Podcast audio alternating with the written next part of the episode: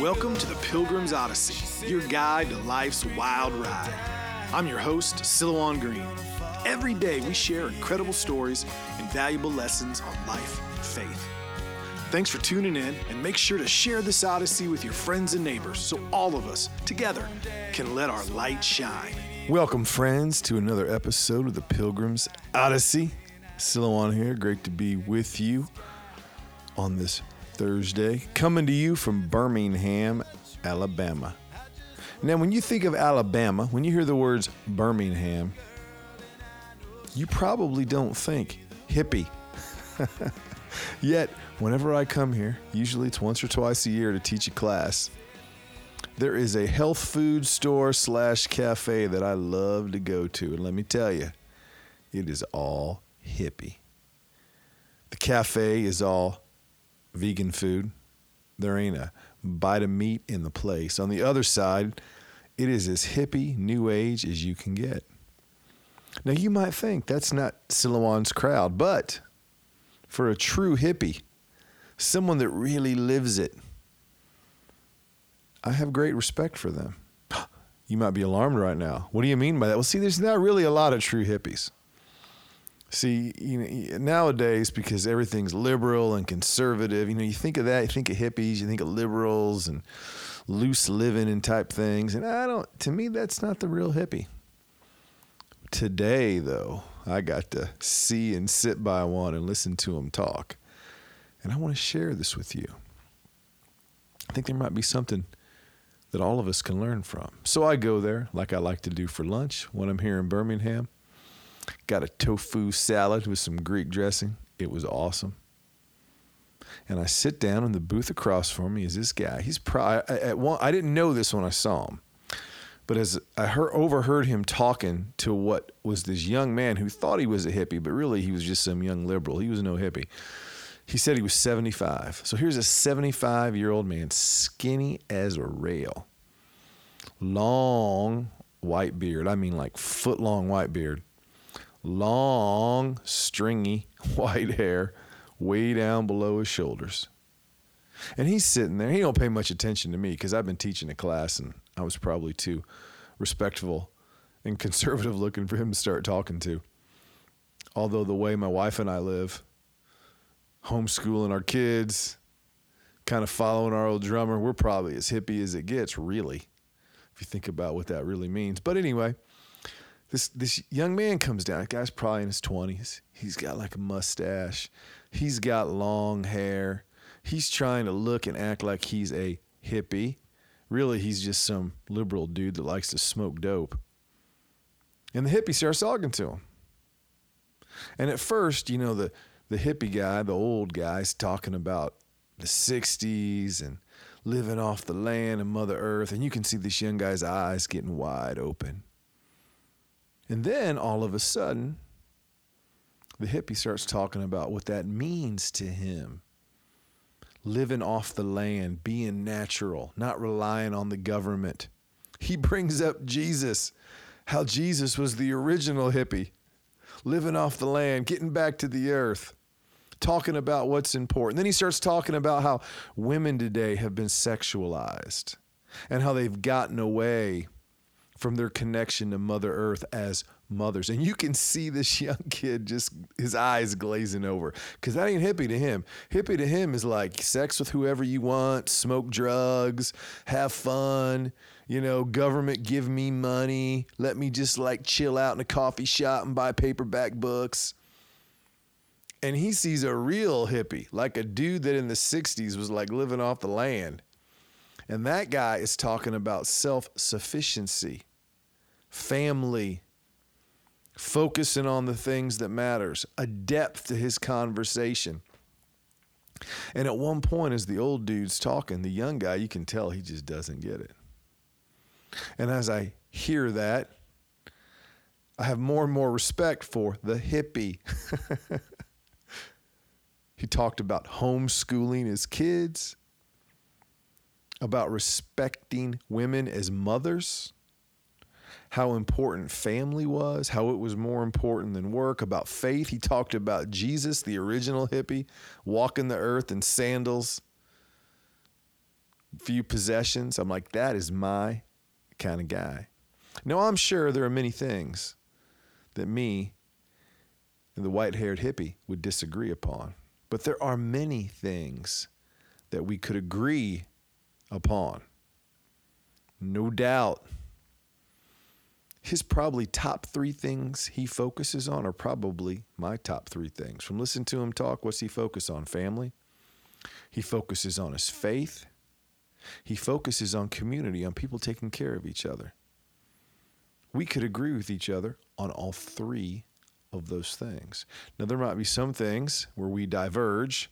I got a feeling that he, if he could, he'd be growing a big field of hemp in his backyard and smoking it as often as possible. Of course, from his point of view, it's an herb, it's from the earth. God gave it to us. I can understand that logic. If you can't, you're not being honest about your own logic. Now, I'm not saying I approve of it or I agree with it, but it's logical. It makes sense. You know, if you ever have a beer, whatever logic allows you to do that would be the same logic that would allow him to think that. So you might have more in common with him than you might think. But I digress. This isn't about herbs, things from the earth.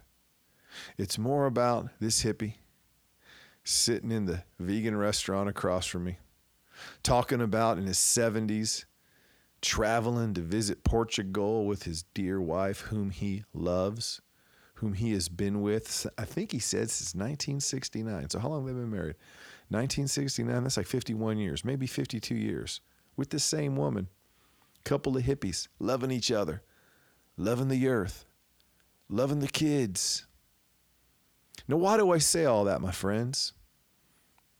Don't judge a book by its cover. Don't judge a book by its cover. In fact, don't judge. Get to know people. I think one of the antidotes to what ails us is rather than being quick to label someone and put them in some kind of camp, to understand there's a lot more that connects us as human beings than we want to admit. And, you know, we all have a mom, we all have a dad. We all are going to die. We all want to feel like the life that we led leading up to that death mattered, that it meant something.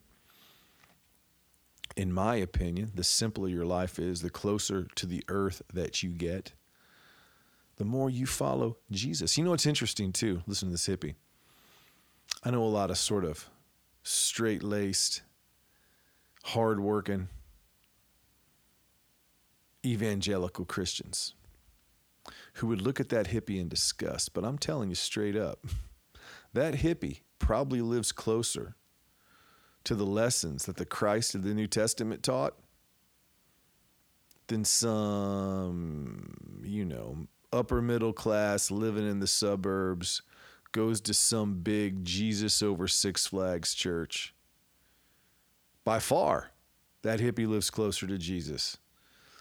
I mean, think about what his disciples were going around doing no possessions, the clothes on their back and some sandals, relying on people feeding them, relying on people paying them, getting dirty, suffering for their faith, living off the land. No doubt they probably had long hair. No doubt they probably had beards. No doubt. If you talked to them, if you met with them, if you spent time with them, I am positive that they would remind you more of that hippie than the dude I saw walking down the street as we sat there in his seersucker linen suit coming from the law office and a little cross on his lapel. No, I'm sure he loves Jesus too. But that white haired guy sitting across from me was probably a little bit closer to the way that Jewish carpenter would have us live. So, my friends, besides wanting to tell you about the hippie I saw, and I had the pleasure of listening to having a conversation with a fake hippie.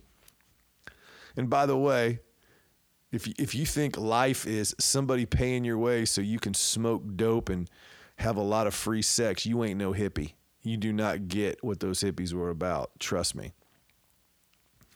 But I digress. All of that reminded me that it's few people that really live a deep, spirit filled, God following life. But it is worth doing. It is being the ultimate radical, the ultimate punk in our society to do that. And you know how you do it? It's not hard. It's what I talk about every day on the Pilgrim's Odyssey. First of all, you aim high. And what does that mean? You aim to be the person God created you to be. You aim to live. You aim to live like that Jewish carpenter told us to live by caring for each other, by only desiring what you need as you search out people to help and to love. And then you'll be able to spread your wings like an eagle, like an angel. Remember, friends, what's it say in the New Testament? It's that a human being that follows Christ, angels envy. Someone that does that is higher than the angels. So you got wings if you're doing that. And then when you do, you will be able to focus on the things that matter. And you surprisingly might find yourself just a little bit closer to that white haired hippie than that yuppie driving around in their Tesla. So chew on that, my friends. As I make my way back from Birmingham, as the image of my new hippie friend rings in my head. And I will be with you again tomorrow on Friday as we look forward to another awesome weekend where if you get a little bit of your hippie on, I'm pretty sure along with that, you're going to find some peace. Can you give me a big peace? A big hippie peace sign? That's right. I'm Silouan. I'll see you soon. You've been listening to the Pilgrim's Odyssey. Make sure you comment, share, and like this podcast so all of us together can let our light shine. For books, videos, and more content from me, your host, please visit Silouan.com. That is Silouan, S I L O U A N.com. Until your next visit on the Pilgrim's Odyssey, I'm your guide on life's wild ride, Silouan Green.